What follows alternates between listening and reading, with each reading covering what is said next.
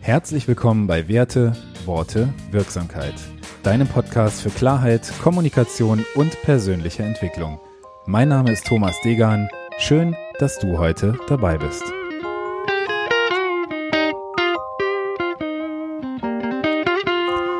Episode 33. Schön, dass du wieder eingeschaltet hast. Heute möchte ich dir etwas näher bringen, was ich für mich mit die Magie der kleinen Schritte bezeichne. Bevor wir loslegen, möchte ich nochmal auf den Wundertag am 4. Oktober hinweisen. Hier werden wir draußen in der freien Natur im Bergischen Land einen Tag lang gemeinsam mit maximal zwölf Personen transformatives Coaching erleben, gute Gespräche führen und Selbstwirksamkeit auf allen Ebenen spüren. Die Location ist von Düsseldorf und Köln aus gut zu erreichen und an diesem Tag wirst du erleben, was dir wirklich wichtig ist, was dich antreibt und stresst und wie du deine Gefühle kontrollieren kannst. Sieben Plätze sind noch frei. Wenn du also Lust hast, dabei zu sein, dann melde dich gerne. Kontaktmöglichkeiten findest du wie immer in den Show Notes. Also, auf geht's zur Magie der kleinen Schritte. Warum diese Folge heute? Du kennst das vielleicht nicht. Bei mir passiert es immer wieder, dass ich Projekte plane und irgendwann merke ich, dass ich diese Projekte zerdenke oder zerrede oder im Kopf schon so groß gemacht habe, dass sie zu so einer Bugwelle werden, dass ich mir den Start in die Umsetzung äh, fast kaum noch vorstellen kann oder dass mir das unheimlich schwer fällt. Und da ich gerade in einem Beratungsprojekt mit dem Thema OKRs, also Objectives and Key Results zu tun habe, möchte ich dieses Tool heute einfach mal aus dem Business-Kontext in deinen Alltag heben und schauen, ob ich dir damit etwas anbieten kann. Worum geht's also beim Thema OKRs oder OKRs? Ähm, die Objectives and Key Results sind ein Zielplanungskonzept, welches unter anderem bei Google eingesetzt wird. Ganz kurz gesagt sind die OKRs ein Führungskonzept, was auf agiler Denke beruht. Das heißt, es ist flexibel und anpassbar, während klassische Ziele meist für ein Jahr festgelegt sind und dann geschaut wird, wie es aussieht. Im Zweifel ist man dann ein Jahr lang in die falsche Richtung gelaufen und gleichzeitig kenne ich kaum noch Unternehmen, in denen es tatsächlich so läuft. Das kann aber auch mit meiner Kundenstruktur zu tun haben. Zurück zu den OKRs. Wie funktioniert das Konzept und was machst du damit? Also, die OKRs unterteilen sich in Objectives, also Ziele, und in Key Results, also Ergebnisse, die auf diese Ziele einzahlen. Die Objectives, die definieren dabei das Was und die Key Results, also die Ergebnisse, das Wie. Die Ergebnisse müssen dabei einfach erreicht werden, um diese Objectives, also die Ziele zu erreichen.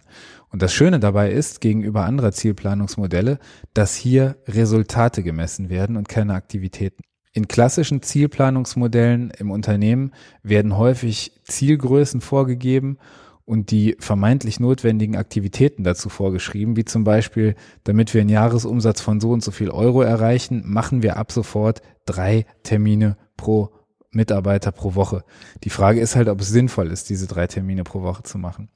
Die Führung auf Grundlage von OKRs schaut schon auf einer niedrigeren Stufe in Richtung Ergebnis. Das heißt, es werden Resultate vereinbart, die zur Erreichung des Umsatzes notwendig sind und diese werden fortlaufend im Auge behalten. Die Ziele oder Objectives werden also alle drei Monate geprüft und dann bei Bedarf angepasst. Du bist also immer noch flexibel damit. Die Erfolgslogik dahinter ist, dass wir hier die Ursachen für die Wirkungen kurzfristig hebeln, anstatt die Wirkungen im Nachhinein zu analysieren. Im Business-Kontext kommen etwa 60 Prozent der Ziele, also Objectives, aus der operativen Ebene, das heißt von den Mitarbeitern, und 40 Prozent aus dem Management. Hier wird also nicht top-down geplant, sondern bottom-up sogar stärker mit einbezogen und beide Perspektiven werden am Ende in Einklang gebracht. Wie kannst du das Thema jetzt für dich umsetzen und wieso der Titel Magie der kleinen Schritte? Ich habe für mich festgestellt, dass wenn ich große Projekte umsetze, ich mich wesentlich leichter tue, wenn ich eben genau dieses Denkmodell heranziehe und meine Projekte damit plane und umsetze. Als ein Beispiel kann ich dir hier mein erstes Buchprojekt anführen, welches 2018 bei Springer Gabler veröffentlicht wurde. Da habe ich es genauso gemacht. Meine Vision war es, zu meinem damaligen Nischenthema ein Buch zu veröffentlichen. Der Verlag war gefunden, hatte mein Konzept für gut befunden, also der Vertrag war verhandelt. Da habe ich geschaut, was habe ich zu tun und habe mir das Buchprojekt in einzelne Ziele unterteilt.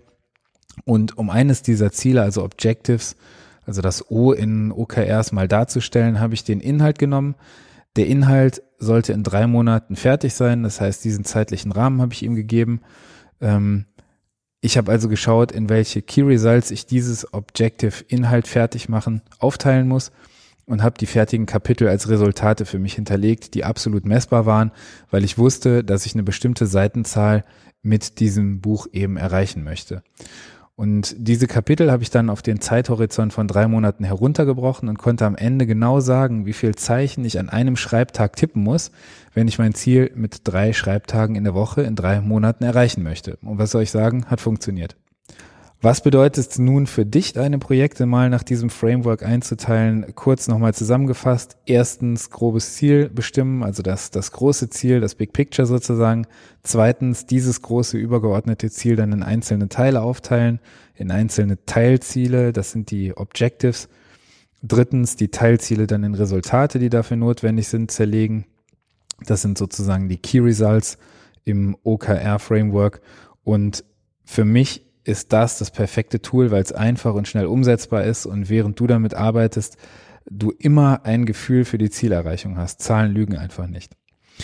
Wenn dir diese Folge gefallen hat, du was mitnehmen konntest, dann teil den Podcast gerne in deinem Netzwerk. Wenn wir auf LinkedIn, Instagram oder Facebook verbunden sind, dann teile den Beitrag zu dieser Folge auch gerne und markiere mich doch kurz. Falls wir noch nicht miteinander verbunden sind, dann sollten wir das kurzfristig machen. Du findest den Link wie immer in den Show Notes. Und falls du mir eine Bewertung dalassen möchtest, einfach in der iTunes-App auf meinem Podcast nach ganz unten scrollen und dort die fünf Sterne drücken. Natürlich freue ich mich auch, wenn du mir ein paar nette Worte dalässt. Ich freue mich auf die nächste Folge. Vielen, vielen Dank für deine Zeit. Dir eine gute Zeit und bis dahin, dein Thomas.